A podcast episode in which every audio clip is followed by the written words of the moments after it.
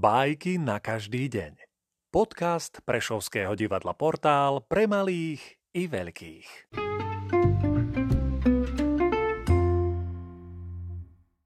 Jean de la Fontaine Jeleň a vinica Jeleň sa schoval vo vinici pred lovcami. Bývajú také husté v našich končinách.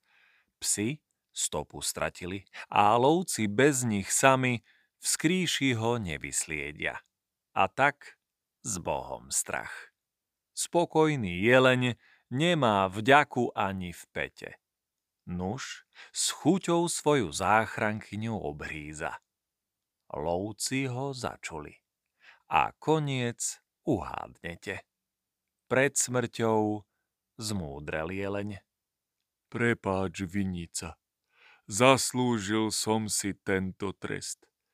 Teraz svoj smutný údel musím bez slov niesť.